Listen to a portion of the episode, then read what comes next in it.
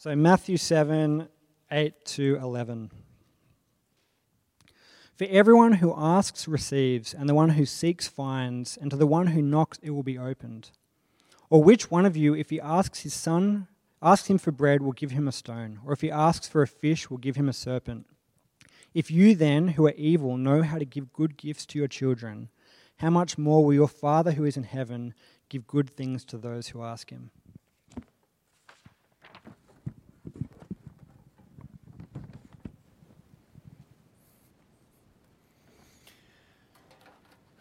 Well, good morning. I'm Jeremy. I'm um, a lead pastor here at City Light. Great to have you with us, whether you are a regular member at City Light or you're just joining us for this week. And um, what a great kids spot today. Quite happy to be able to sit in on one for one week. Uh, it's, it is ironic, though, that this week our kids, because kids are doing all their learning online and that sort of thing, they had to do an online safety unit.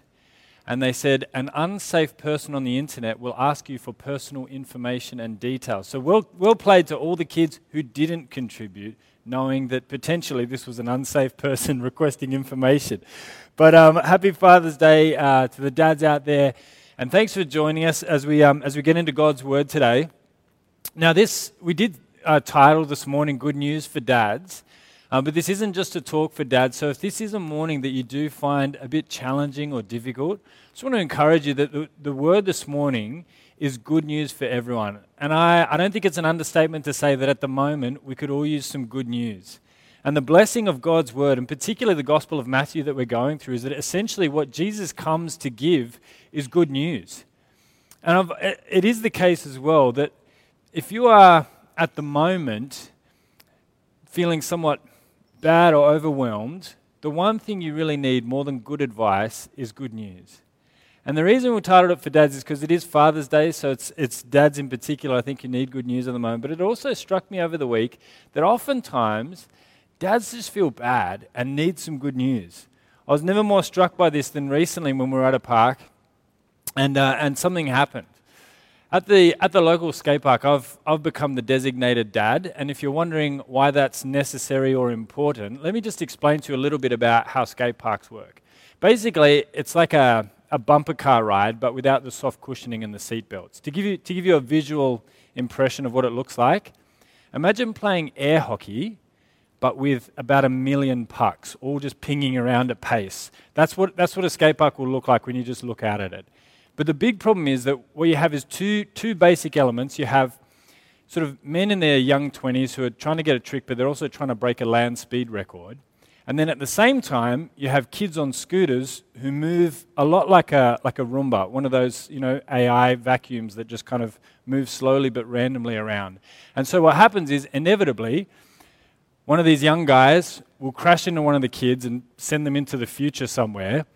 And then what happens is always exactly the same every time. This young guy in his twenties just stands there just perishing with guilt about what's happened, but he's also terrified of touching children. So he'll just, to give you an impression, this is what he'll do every time. He'll just stand there just going, and like looking around for parents, having no idea what to do. And of course that is when the designated dad steps in. That's when it's my role to breach the gap as a skater and a dad between skaters and parents, and to take care of business. And so last week, one of these things had happened. It wasn't a collision with a skater. The kid had just sort of munted himself on the side of the skate park, and the parents were nowhere to be seen. So I ran over, picked up his scooter, and helped him up. And when he stood up, as he was doing that, I kind of looked around for the parents. Eventually, you make eye contact with someone who's mortified, and they sort of run over. But this time, the dad the dad came over, and when he got to his kid, he could see that he had, he had an egg on his head that looked like he was growing another head. And he, at that point, obviously was like very worried about his kids, suddenly was in a bit of a panic.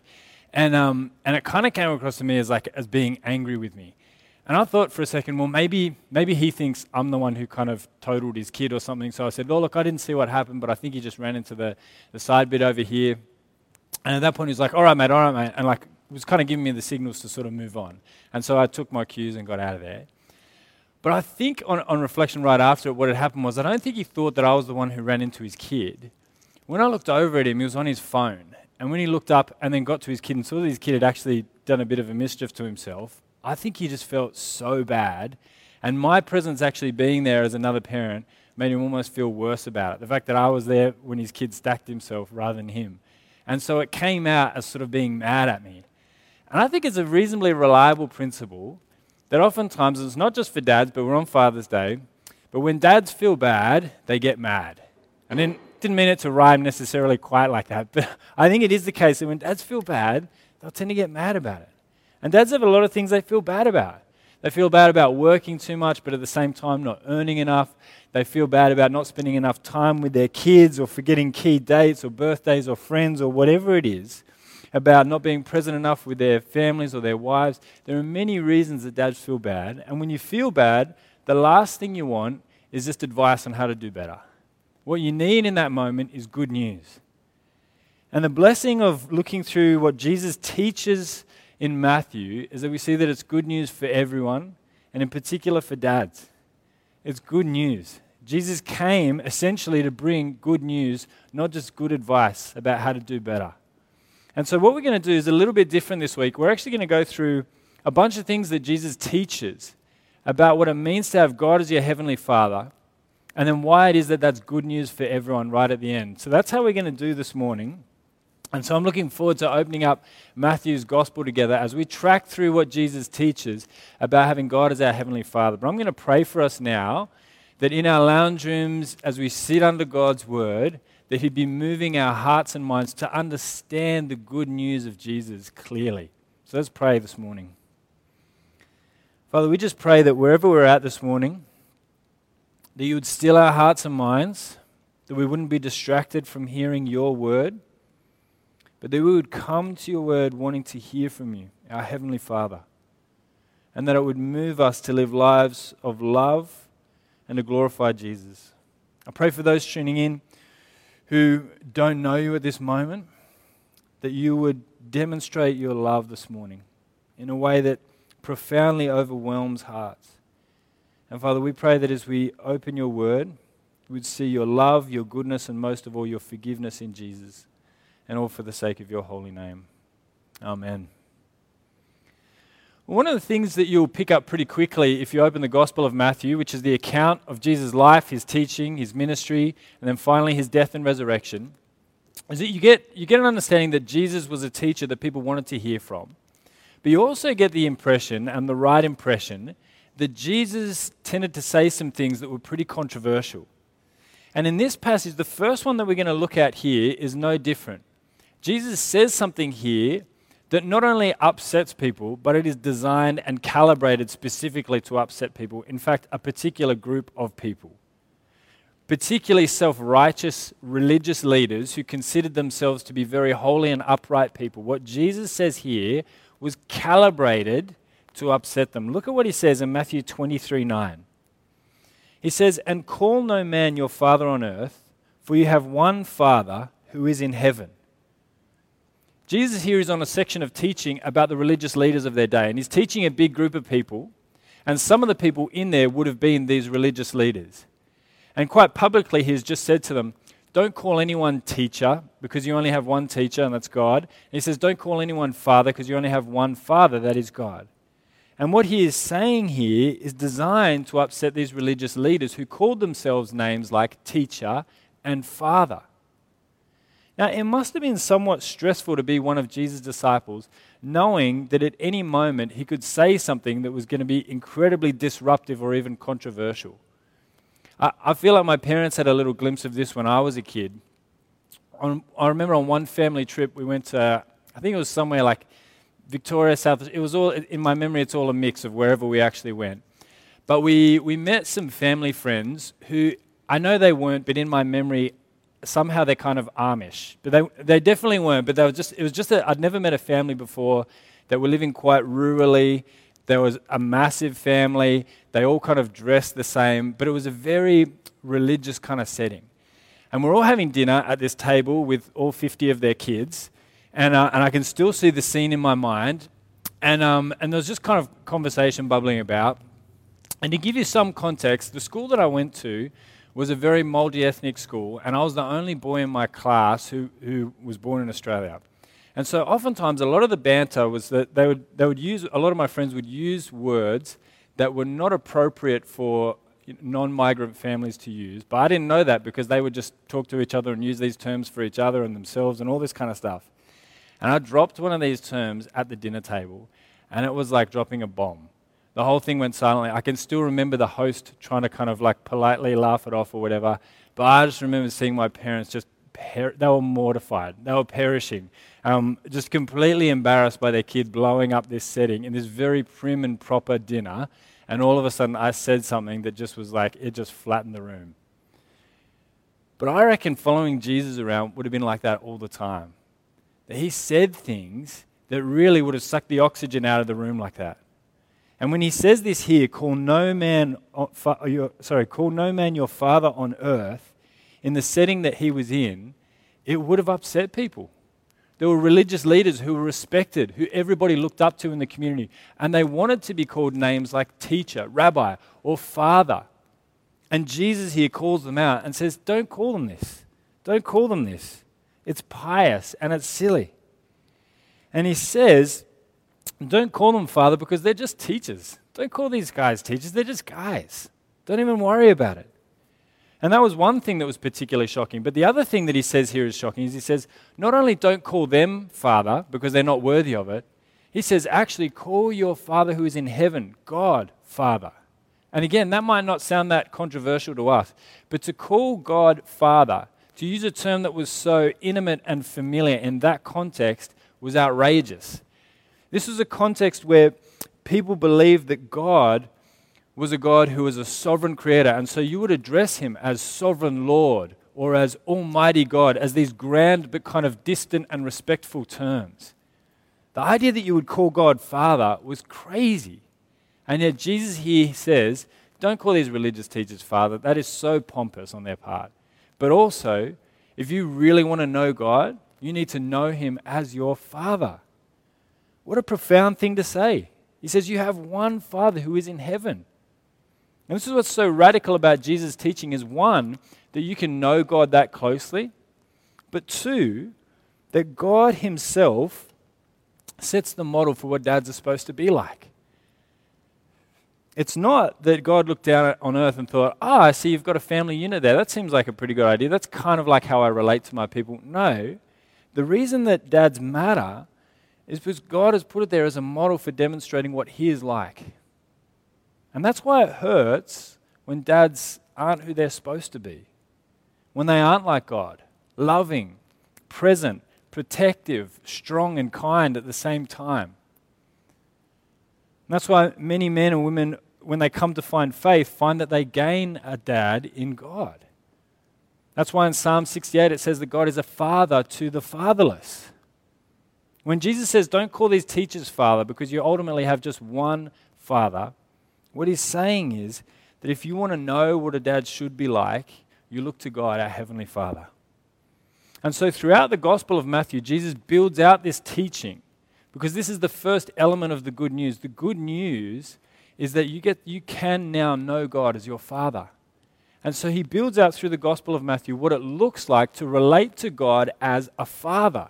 This radical new teaching. And one of the first things that he teaches on it is that God knows you personally like a father should. Look at what he says in Matthew ten, twenty-nine to thirty-one. He says, "Are not two sparrows sold for a penny? And not one of them will fall to the ground apart from your Father. But even the hairs on your head are all numbered. Fear not, therefore, you are of more value than many sparrows." The Christian belief is that God is sovereign over everything. That's why Jesus says here, God is completely in control over all things. Even a sparrow, which in their culture was the smallest of birds and the least significant.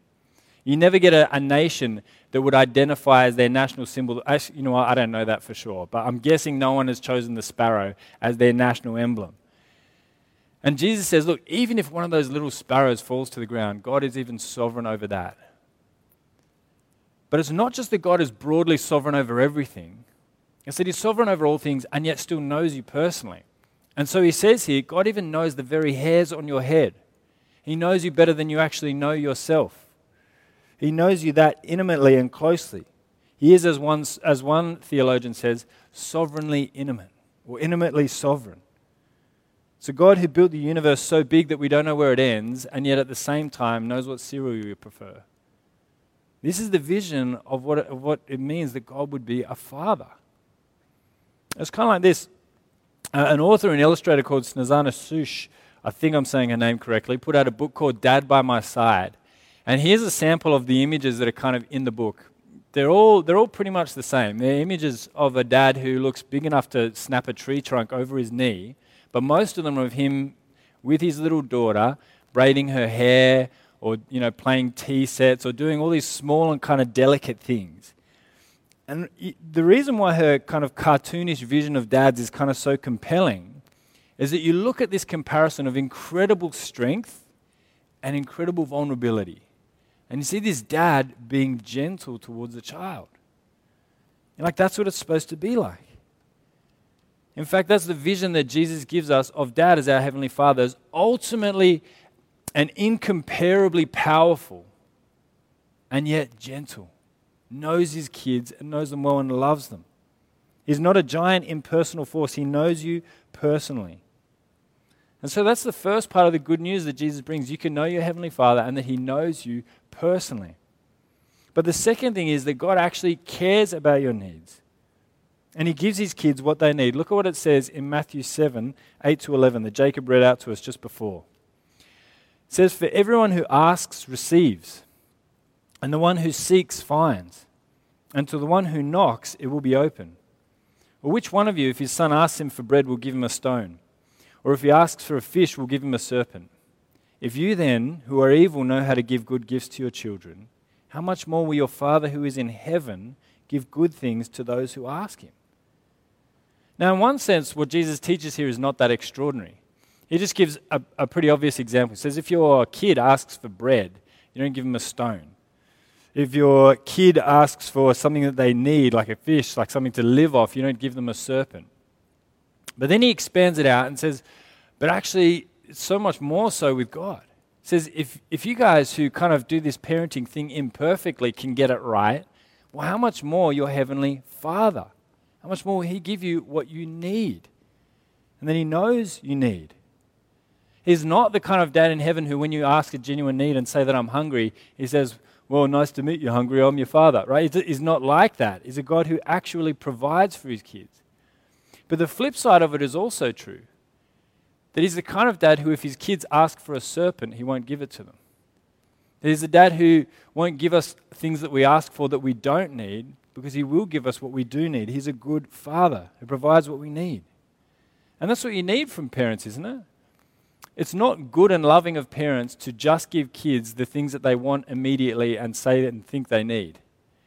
There's a, there's a series of kind of parent memes out there that are along the theme of, how would you put it, it's, uh, you know, silly reasons my kid's throwing a tantrum. Now, the sad aspect of these things is that mid-tantrum, the parents have had the presence of mind to take a photo of their child rather than cuddle them, but we can get into that at another time. Let's just, let's just keep it, you know, light for now. But a lot of them are things like this. They'll have a little caption. So it's got a photo of a kid throwing a tantrum, and then it'll have a caption explaining why. And it'll be ones like, uh, I wouldn't let her drink the chemicals under the sink, so she threw a tantrum. Or, uh, I wouldn't let him lick the inside of the garbage bin, so he threw a tantrum. Right? These are the crazy reasons that toddlers will throw tantrums. Because, of course, as a good parent, you're not going to let them do something that's actually going to damage them. You give them what they need. If they ask for something good, you're not going to give them something bad. But if they ask for something bad, you're not going to let them have it. Jesus is teaching here that this is what our Heavenly Father is like. He gives good things and he doesn't give bad things, even if we want them. That there will be times that we ask for things that actually aren't for our good, and yet God in his wisdom and his love will not give it. And yet at other times will give us exactly what it is that we need. Our Heavenly Father is wise and godly. He's a God who gives, who loves his kids and gives them what they need. And it's funny, it shows us that, God really shows us that a good dad isn't always a cool dad. In high school, you probably had the experience at one point or another where you were in the family where you weren't allowed to do certain things, and you had a friend whose parents would let them do absolutely anything you want. And during high school, you kind of think that would be amazing. But as you get older, you start to realize that parents that aren't able to set boundaries for their kids are not actually being loving towards them. The parents who give their kids absolutely everything that they ask for are not doing it out of love, but out of an insecurity to, to be liked or to be their, their kids' friends, which is not right for a parent. You want to be their friend, but also their parent. But also because sometimes it's, it can just be out of laziness. It's really hard to say no to your kids sometimes. It's really hard to do the right thing, and sometimes it's easier just to give in. But here in this passage, we see that God is a God who is good and who provides. When we ask for genuine things, He is a Father who provides it. He's not distant or unwilling to provide. And at the same time, when we ask for wrong things, He's not going to give them to us, but to give us what we need. God is a God who provides. And that's the second thing that Jesus teaches us about what it's like to have God as your Heavenly Father. You can pray to Him and know that He loves you and is for you and for your good. But the third thing we see is that God forgives His kids. When Jesus teaches His people to pray, He tells them to start by addressing God as your Heavenly Father. Again, a radical way of addressing God, particularly in that culture. But look at how He teaches His people to pray. Jesus says in Matthew six, nine to twelve, "Pray then like this, Our Father in heaven, hallowed be your name. Your kingdom come, your will be done, on earth as it is in heaven. Give us this day our daily bread, and forgive us our debts." He says, ask God for forgiveness because God is ready and willing to forgive. He says He is like a forgiving Father who loves His wayward kids, whose kids have turned away from Him, who have walked away from Him, and yet He is ready and willing to love and forgive and welcome us back. That's what He is like as a Father.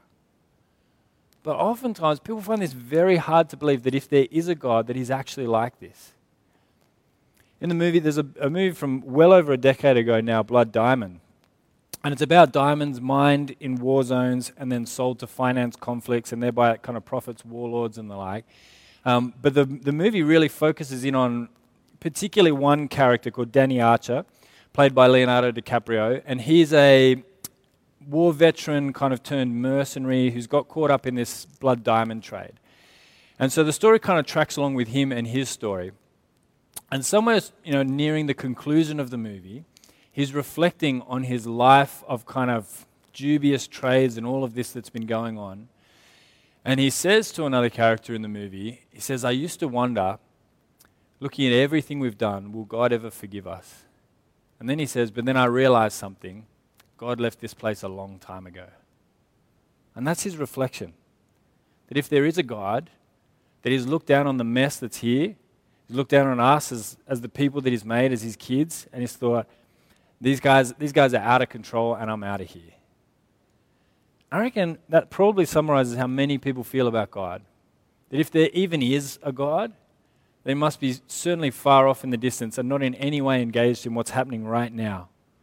A God who's kind of like a dad who's abandoned his kids and left because it's just too much of a mess to get involved in.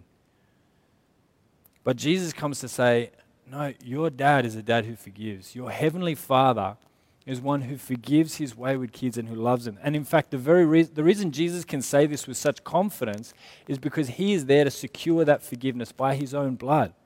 Just a few chapters later, Jesus, on the night before He's going to die, is getting His disciples together, trying to teach them the meaning of what's about to happen, because they are not ready to lose their friend, and particularly not in the way that Jesus dies. And so He's trying to teach them ahead of time what it's going to mean for Him to die, why He has to die, and what it will achieve. And in Matthew twenty-six, twenty-seven to twenty-eight, he, he picks up a cup of wine. And He says, "And He took a cup, and when He had given thanks, He gave it to them, saying, Drink of it, all of you, for this is my blood, uh, this is my blood of the covenant, which is poured out for the forgiveness of sins." Jesus tells them that He's not going to die just because He's a a radical leader who's upset the religious right. No, he's going to teach them, he's teaching them that his death, the meaning of his death, is that he will die in our place for our sin. That we all have walked away from our Heavenly Father and have sinned, and the penalty of that is death, and Jesus is going to take that penalty on the cross to win the forgiveness of many. He says, my blood will be poured out for the forgiveness of sins. And this is at the heart of the good news of Jesus, is that He's not going to give you good advice as to how it is that you can do the right things to get back to God. but to say that if you know him and trust him, then his blood has been poured out for your forgiveness so that God can adopt you in as his child, so that you can know God. Because God is a forgiving father who loves his wayward kids. One theologian sums it up in this way. He says, you can sum up the whole of the New Testament religion if you describe it as the knowledge of God as one's holy father. If you want to judge how well a person understands Christianity, find out how much he makes of the thought of being God's child and having God as his father. If this is not the thought that prompts and controls his worship and prayers and his whole outlook on life, it means he does not understand Christianity very well at all. At the heart of the good news is that Jesus died so that you could be forgiven and brought back in a relationship with your heavenly Father. You might know him as your heavenly Father because he is good and ready to forgive, to be a father to the fatherless. And so if, someone, if you are someone who would say you, you don't know God in this way, can I encourage you just to take a step towards him today? That we are running something every Monday night called Alpha. And if you want to get in touch with us about that, again, just hit that link that Jacob mentioned before. It's there in the comments. It's the easiest way to connect up with us. We'd love for you to join us, and to, we'll be watching a series of, of short films that teach about the claims of Jesus and how you can know God as your heavenly Father. And now really is the time to do it. Why not? We're in the middle of a lockdown. It's a time to be thinking thoughts about the grand things of life. And the claim is that Jesus says that God is your Father who is ready and willing to forgive, that you can know him even today. And so I'd encourage you, if you don't know him, to take a step toward him today. But if you are a follower of Jesus, is how Jesus teaches about God as your Father the way that you understand him. See, oftentimes I reckon we can fall into, into two kind of disparate errors in relating to God. One is that he's kind of a distant dad, and two is that he's like a do-better dad. The distant dad is the one who either you don't really contact them at all, or you only do when you're kind of in trouble or you need money. And sometimes even followers of Jesus who know God as their Father can fall into this pattern of relating to God. You kind of only reach out or get in contact when there's a crisis on. Like God doesn't really care about the regular details of your life, but it's only when things get really bad that you kind of break in case of emergency and get in touch with God. And that's one error that we can fall into. That's not the vision of God as Father that Jesus paints in the Gospel of Matthew. The second one kind of goes the other way. It's the sort of the do-better dad.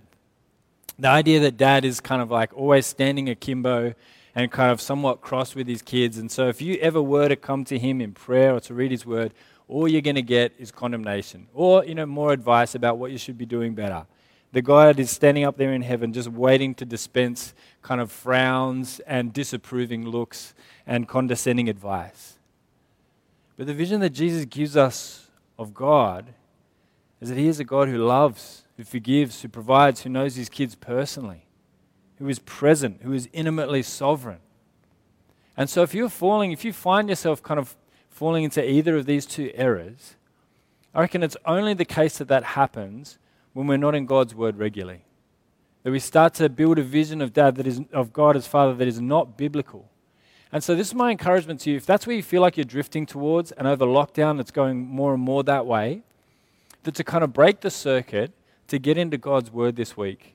Now you might have seen posted up on the group that we have some Hebrews readings starting tomorrow. And if you want to get in on that, and if you just need to jumpstart just getting into God's Word and meeting with your Heavenly Father day after day, and for seeing Him as He is, as He reveals Himself in Scripture, then to kick it off tomorrow. And again, the way to do that is to sign up for it online. You can jump in on the group. But this week, if you really want to kickstart, we're even organizing that you can get a text each day as just a little reminder to get into God's Word. Because the truth is that the good news of the gospel is that you can know God as your heavenly Father. And what a shame it would be to spend all of lockdown missing out on the depth and gravity of that reality.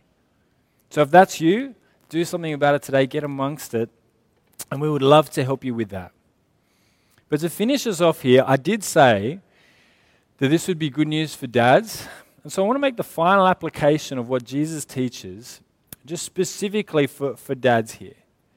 And I reckon if you understand the truth of the gospel, that you are forgiven by a forgiving Father, then it has three implications for you as dad. As a dad, forgiven dads forgive. If you've been forgiven and you know the forgiveness of God, then it will teach you to be the kind of dad who forgives. That the, the, the best way to not become a do-better dad is to have known and experienced the forgiveness and love of God toward you in Jesus. Years ago, I watched a documentary called Trophy Dad, no, Trophy Trophy Kids. Trophy Dads would be about, I don't know, dads who are kind of eye candy. I'd like to think of myself as a trophy dad. Uh, but Trophy Kids was the actual documentary. And the, you, you, I mean, before I even say anything about it, you can kind of get the vibe of what this was about. It was about dads who were trying to live out their hopes and dreams through their kids. And it was it was so hard to watch. These dads who just, even though their kids were prodigious talents, would just be on them constantly, nagging them, telling them to do better and better and better, pulling up every failure and revisiting it over and over again. Dads who were the opposite of a forgiving dad. And it's easy to default to that mode because kids, they need they need growing up. It's so easy to see their faults. But if you see the forgiveness of God clearly to you in Jesus, you'll be a dad who forgives because you have been forgiven. You won't be a dad who's like, I've got it all together, now you get it all together. You'll be a dad who's like, I've experienced the forgiveness of God and it changed my life, so I want to demonstrate just in a small way what that's like by being forgiving towards my kids. So you can forgive over and over and over and teach them the grace of their God. Live out the good news and have your kids experience it too. That's the first one, forgiven dads forgive. The second one is that forgiven dads say sorry. Being a forgiven dad means that the start of your relationship with your Heavenly Father was saying, I'm sorry. I need forgiveness. And that's a great starting point for us as a dad because we're going to need to say sorry often. Even right here in this room just a few weeks ago, I had to ask one of my kids for forgiveness. And I may need to ask your forgiveness after this anecdote as well, but we'll see what happens. But we were we had one of the mats out that's an air mat, which sounds really, really soft. It's an air mat. It's full of air, right? And the kids were kind of jumping onto this sort of piece of uh, apparatus that's like a big, soft sort of cushion. And the kids were kind of jumping and they were getting me to push it further and further out. And they were jumping further and further.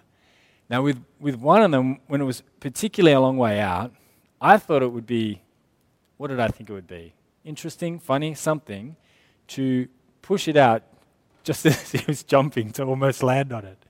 And I thought, no harm done because he's going to land on an air track. That's very soft. And so he's leapt out, and as he's just about to do it, I push it away, and he, he lands on the mat, and it's a whole lot firmer than I thought it would be. And the first words he says is, Daddy, no. And then said it again and again, no, no, Daddy, no, right? And I just, at that moment, my heart just sank. I felt so bad. And so I took him aside, I gave him a cuddle, and I sat him down, and I said, Buddy, do you, do you forgive me? And it was clearly too soon because he just couldn't say anything. And so a few hours later, we're kind of walking home and we're going past the traffic lights. And I thought I'd give it another crack. I said, Buddy, I'm so sorry about before. I, I, that was so silly of Daddy to do that. I'm sorry, do you forgive me? And it still wasn't the right time. But just before bed, I gave it one more crack and he said, Dad, I forgive you. And it was a beautiful moment to ex- to actually say sorry and experience forgiveness from my kids as well. But to model that dads don't always get it right. And that's kind of, that, that is a lighter example. I didn't mean for that to cause harm, but there'll be times when, as parents, we sin. And we need to say, I'm not I'm not someone who's got it all together myself. I'm just a forgiven sinner. And there'll be times as parents where we need to model saying sorry as well. Forgiven dads say sorry. But the last one is that forgiven dads can change and grow. See, the, as you look through what it means that God is Father, it can be almost overwhelming because you're like, I'm, I'm never going to be a dad like that. But if we're ever going to be more and more like our Heavenly Father, it's by knowing His forgiveness and love and being transformed by it. That day by day, we'll become more and more like our Heavenly Father who loves perfectly and appoint our kids towards a Heavenly Father who is perfect and who never disappoints. Forgiven dads forgive, forgiven dads say sorry, and forgiven dads can change and grow. Being a forgiven dad is better than being a perfect dad. And the blessing of it all is that we get to point them to their perfect Heavenly Father in God. So let's praise God for who He is to us now and the good news of Jesus.